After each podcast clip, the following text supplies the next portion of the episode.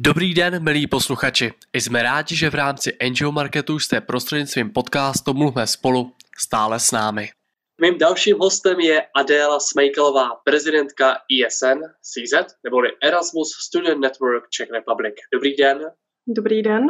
Adélo, vy jste mi prozradila, že kromě toho, že jste prezidentkou, tak máte i vlastní práci, že to je vaše dobročinná aktivita, když to takhle nazvu. Kým ještě jste? Kým ještě jsem? Tak kromě ISNK, který vlastně teda je mojí velkou vášní už od vysoký, tak eh, teďka nově eh, jsem zároveň eh, payroll specialista pro španělské klienty. A co to znamená? co to děláte? To znamená, že se starám o, o HR systémy a řekněme o mzdové účetnictví pro španělské firmy. Pojďme teda teď na chvíli zase k nám do Česka, protože v době našeho rozhovoru jsme v polovině Palachova týdne, který si připomínáme v termínu od 15. do 21. ledna. Palachův týden odstartovala snaha dizidentů a opozičních skupin o uctění památky Jana Palacha 20 let po jeho upálení na protest proti sovětské okupaci. Potřebuje současná svoboda studentů nějakou změnu? Tady to je eh, moc zajímavá otázka, ať už je to vzhledem k naší historii nebo i celkově eh, k vývoji, řekněme, vysokoškolského vzdělávání v Česku. Já si dovolím to trošku stáhnout na, na naší stranu, co se týče hlavně mezinárodního vzdělávání, především teda v České republice, kdy víc než svobodu bych řekla, že by si studentstvo, hlavně to mezinárodní v Česku, zasloužilo větší podporu od eh, našich institucí. A to především z hlediska, když se budeme bavit o nějaké inkluzi, tak eh, se to týká především studentů se speciálními potřebami, nebo i se to týká, ať už je to teda eh, čistě ta mobilita i pro naše studenty, kteří chcou vyjet do zahraničí, tak řekněme, že z našeho pohledu by tu stále mohla být větší podpora od domácích univerzit, od těch českých, aby české studenty podpořili v tom, aby vyjeli, aby si to zažili, nazbírali ty zkušenosti. A to by samozřejmě souviselo i s nějakým přizpůsobením administrativy, ať už je to naše dlouho omílané uznávání kreditů, například když se studenti vrátí z mobility a, a podobně. Dá se říct, že dnes už je student svobodný v tom, kde chce studovat? Řekněme, že, uh, že ano, protože sice tady jsme i v Česku vázaní na spoustu smluv, uh, co se týče zahraničních univerzit, když teda opět se budeme bavit o těch mobilitách, ale taky už je dneska možnost uh, toho, že když si student řekne, že by chtěl vyjet například do Argentiny, do, do prostředor, kde univerzity žádnou smlouvu nemají, tak je i ta možnost, že si to dneska může zařídit vlastně po, po své ose a je i ta možnost, že Česká univerzita nakonec podpoří a může vyjet i tam, kde to prozatím nešlo. Takže z tohoto ohledu ano. Vaše organizace funguje tak, že právě se staráte i o studenty, nebo možná převážně studenty, kteří míří do Česka za studiem. Co fascinuje zahraniční studenty na českém vzdělávání nebo na českých školách? Tak eh, tady bych se možná opřela o pár jsme už ověřených faktů a to je to, že Česko je velmi oblíbená lokalita. Už kvůli tomu, že teda je to ve střední Evropě, dá se odtud krásně vycestovat do okolních zemí a zároveň je to velmi levná země pro naše zahraniční studenty. Plus teda navíc i naše univerzity je lákají, máme tu spoustu kvalitních univerzit a máme i v tom studiu, co se týče zahraničních studentů, máme docela svobodu. Je tam velká možnost si vybírat i předměty mimo své hlavní obory a nazbírat nějakou praxi nebo se angažovat i jinak během té výměny. Takže uh, tohle jsou ty hlavní důvody. Plus teda ještě uh, mezinárodní uh, společnost, protože řekla bych, že v posledních letech se Česká republika tím proslavila. Máme velké množství zahraničních studentů nebo i celkové lidí z cizích zemí, kteří v Česku zůstávají nebo se sem stěhují za prací. A ta mezinárodní komunita je tak velká, že vlastně pro naše nebo pro zahraniční studenty to dneska není překážka, naopak je to bonus. A dalo by se říct, že jsme pro někoho konkrétního velkým lákadlem, kdo konkrétně za námi míří nejčastěji? Tak velká čísla studentů teda máme z Jižní Evropy, ať už to jsou Italové, Španělé, Portugalci, máme taky hodně Francouzů. Potom ale k nám taky zavítá spoustu studentů z východní Evropy, v poslední době také například z Turecka a, a podobně. A, takže tohle to, řekněme, že jsou ty hlavní destinace. A ještě teda, když půjdu mimo Evropu, tak máme i hodně Mexičanů v posledních letech, i lidí třeba z Kanady nebo obecně ze Severní Ameriky. Dalo by se ještě nějak popsat, jestli naše vzdělávání je oproti světu v něčem úplně jiné. Jsme pro někoho tak trošku španělská vesnice, když dorazí na, na Českou univerzitu, tak co třeba většinu zahraničních studentů úplně vykolejí? Já si myslím, že jedna z věcí, která je ale i příjemným překvapením pro naše zahraniční studenty, je fakt, že když semka student přijede, tak se vlastně neočekává, že by musel umět česky. Že tady výuka automaticky probíhá v angličtině nebo v jiných jazycích, což si myslím, že je velké plus oproti ostatním zemím. A, ale tohle to funguje tedy na univerzitní půdě, jakmile student vyjde do města, tak tam dochází už k tomu kulturnímu šoku, kdy se potýkáme s opačným problémem, že naopak angličtina zase takový úspěch nemá. Ačkoliv se to už lepší poslední roky, stále to přetrvává. Na to jsem se chtěl zeptat zrovna na jazyk, protože vím, že naše univerzity, minimálně na vašem webu, je uvedená necelá dvacítka spolupracujících univerzit. Tak co čeština? Zajímají se studenti ze zahraničí o češtinu? Zajímají. Jsou tady eh, velmi populární eh, série slov, eh, které se zaručeně naučí, ať už se to týká kultury nebo jídla, pití. Třeba velmi oblíbené jsou u nich i názvy zastávek, především po nějakých českých osobnostech. Ale musím říct, že i valná většina studentů si, si sama zapisuje nějaké kurzy češtiny, jak na univerzitě, tak nebo tady těch příležitostí využívají i od ISNK vlastně, protože, jak jste zmínil, tak spolupracujeme s 19 spolky na, na těch 19 univerzitách a i tyhle ty spolky nabízí vlastně kurzy češtiny. Mohli bychom říct, jak konkrétně vy pomáháte zahraničním studentům? Jestli můžu tady jít od začátku, tak eh, vlastně celý ten proces, nebo eh, řekněme takové naše eh, kmenové aktivity, tak to je takzvaný buddy program, který spočívá v tom, že my napojíme přijíždějící zahraniční studenty na lokální studenty a ty si je vlastně vyzvednou na letišti, na nádraží, několik doprovodí je na kole nebo na ubytování, pomůžou jim s tou základní administrativou, ukážou jim město, představí jim eh, nějaké lidi, aby tady nebyli za začátku úplně ztracení, pomůžou jim eh, s učivem a, a podobně.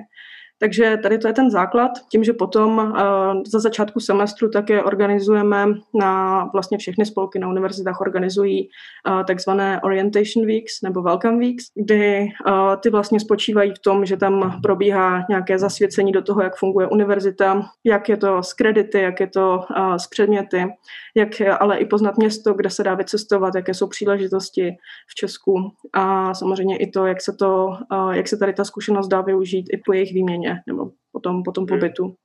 Takže to jsou, řekněme, ty základní aktivity a takové ty největší, ale potom pro zahraniční studenty v průběhu semestru děláme spoustu různých aktivit, kdy, když bych se měla bavit o době, kdy s námi není pandemie tak, a probíhá všechno offline, tak to jsou aktivity možné od, od různých sportů, výletů, nejenom po Česku, ale i v zahraničí, různé taky party. Potom tam máme spoustu akcí v rámci takzvaných Causes of ESN, které jsou zaměřené jak na kulturu, takže například prezentace zemí. Každá země má vždycky příležitost se odprezentovat před ostatními zahraničními studenty. Mají možnost si třeba navařit něco ze své tradiční kuchyně děláme různé workshopy pro ně, pomáháme nebo snažíme se zlepšit nějakým způsobem životní prostředí, takže je bereme do lesu, sbíráme společně odpadky, snažíme se vzdělávat i tady v těch různých tématech. Takže to spektrum aktivit je, je opravdu široké. Neberete je taky do pivovaru? Ale taky bereme. Jo. Bavíme se o studentech ze zahraničí. Umíte, když to takhle řeknu, pomoci také českým studentům, když by se na vás někdo chtěl obrátit? Určitě. Tohle je věc, na kterou se soustředíme poslední roky, kdy vlastně naše pozornost se z čistě mezinárodních studentů přesunula i na ty lokální, kdy teda ve spolupráci ještě s naší národní agenturou, s Domem zahraniční spolupráce se snažíme obecně podporovat řekněme, výjezdy nejenom uh, teda zahraničních, ale i těch našich studentů, aby té příležitosti využili, aby si to zažili. A my se jim potom snažíme poradit v tom, jak to funguje, co můžou zažít. A můžeme je napojit už třeba na té zahraniční univerzity, na jiné ISN spolky, a aby si, řekněme, oťukali ještě předtím, než si univerzitu vyberou. A řekněme, že jim nabídneme takovéto útočiště, aby nevyjeli úplně uh, do neznáma. Pracujete také s dobrovolníky, když si představím třeba organizaci těch, těch jednotlivých akcí nebo uh, o kterých jste mluvila, tak uh, jak je to s dobrovolníky? Jak s nimi pracujete v Česku? No, pravda je taková, že vlastně u nás jsou dobrovolníci úplně všichni, protože jsme především studentská organizace, kdy působíme na vysokých školách, tak 99% našich členů takhle působí na svých studií a je to volnočasová aktivita. A pak se to ale samozřejmě může i přehoupnout, kdy z té lokální úrovně, jakmile studenti kolikrát i ukončí studia, a najdou si práci, tak můžou pokračovat buď v tom stejném městě, anebo se přesunou i na národní či mezinárodní úroveň ISN. Takže všechno je to na dobrovolnické bázi. Pokud bych byl student na Tuzemské univerzitě, tak jak vás vyhledám, abych, nebo koho mám kontaktovat, pokud mě vaše téma zajímá? Tak většinou nás najdete buď v seznamu spolků, které působí na dané univerzitě, nebo uh, většinou jsme napojeni nějakým způsobem na zahraniční centra daných univerzit, uh, případně i na, i na kanceláře, které působí na různých fakultách a starají se o zahraniční studenty. Takže tohle to jsou, řekněme, naši hlavní partneři na všech univerzitách a jakmile se zeptáte tam, tak určitě uslyšíte i o nás. Zpátky jenom trošku k těm studentům ze zahraničí, co jsou teď u nás v době covidu. Kolik jich tady asi u nás je v rámci Erasmu, si dokážeme říct. A co jste pro ně připravili, když je to teď, řekněme, omezené? Každopádně to určitě není zastavené. A zastavené to není. Každopádně teďka se nám ty čísla počítají trošku hůře. Za normálních okolností počítáme v Česku zhruba 11 tisíc studentů zahraničních, kteří každý rok přijedou, s tím, že máme ještě tady spoustu studentů, kteří semka jedou studovat celý program, znamená třeba celého magistra, a nebo tady máme i hodně mediků, kteří tady stráví celá studia. A každopádně letos nebo v průběhu minulého roku um, máme hodně uh, vysoké procento studentů mobilitu zrušilo nebo um, si to vyzkoušeli online. Um, takže teďka se nám to špatně počítá, ale kdybych si typla, tak bych řekla, že to bude zhruba 60%. Vy jste zmínila, ještě jsme se předtím bavili před rozhovorem o aktivitách, které jste připravili i pro studenty. Prozraďte nám, na co se teď můžou těšit u nás v Česku? Tak eh, teďka v Česku eh, samozřejmě eh, jako všichni ostatní přišli jsme do online prostoru, kdy tedy snažili jsme se maximum aktivit, které pořádáme i normálně offline, přenést tedy do online prostředí. Takže ať už jsou to workshopy nebo ty prezentace zemí, různé kvízy. To spektrum je stejně tak široké i v online prostředí, jsou to i různé team buildingy, hry a takhle, ale je naprosto pochopitelné, že online aktivity už řekněme, nejsou tolik populární, vzhledem k tomu, že studenti tráví u počítače celý den, tak chápu, že uh, volný čas uh, rádi věnují někde hmm. jinde. Ale uh, to, co se snažíme dělat i offline, a abychom studenty někde vytáhli, tak spoustu spolků na našich univerzitách uh, v minulém semestru například zorganizovali uh, v severních Čechách například, to je hezký příklad, um, tam se věnovali um, českému nebo ISN geocachingu, kdy uh, vymysleli vlastní hru, a aby dostali studenty po malých skupinkách v rámci vládních opatření, aby je dostali do lesa, například, aby jim ukázali okolí města, aby zároveň poznali něco i z té kultury a uh, aby se poznali i mezi sebou v rámci možností. Takže tohle to byl jeden příklad, nebo naopak eh, třeba v Ústí nad Labem udělali skvělou věc, že studenti, kteří byli v karanténě na kolejích, tak eh, připravili něco jako českou tradiční večeři. Naši členové navařili všechna česká jídla a potom to studentům roznesli na kolejích přímo po pokoji, takže si to mohli takhle užít a pak přímo streamovali pro studenty prezentaci. Takže i takhle se to dalo udělat, nebo takhle jsme i řešili vlastně Mikuláše, před Vánoci, nebo i samotné Vánoce, vánoční večeře a rozdávání dárků. Nebo tím jsem i narazila na to, že vlastně teďka naši členové se snaží i ty zahraniční eh, podpořit tím stylem, že ať už jsou tedy v karanténě nebo ne, nebo těsně po příjezdu musí na test a podobně, tak jsou tady naši členové, aby jim pomohli, aby je tam doprovodili, pomohli s jazykovou bariérou. A nebo když teda se dostanou do té karantény, tak eh, jim třeba chodí nakupovat, donesou jim jídlo na koleje a postarají se o ně tímhle tím způsobem. Moc vám děkuji za dnešní rozhovor. Mým hostem byla Adéla Smejkalová, prezidentka ISN v České republice. neboli Erasmus Student Network Czech Republic. Děkuji za rozhovor. Díky mnohokrát děkuji. Hezký večer. A vy už se můžete těšit na další pokračování podcastu zase za týden v pondělí 25. ledna. Mým hostem bude Lucie Mervardová, ředitelka Pohody, společnosti pro normální život lidí s postižením. Najdete ho na webových a facebookových stránkách NGO Marketu nebo na Spotify Forum 2000 online. Mějte se krásně a zase někdy naslyšenou.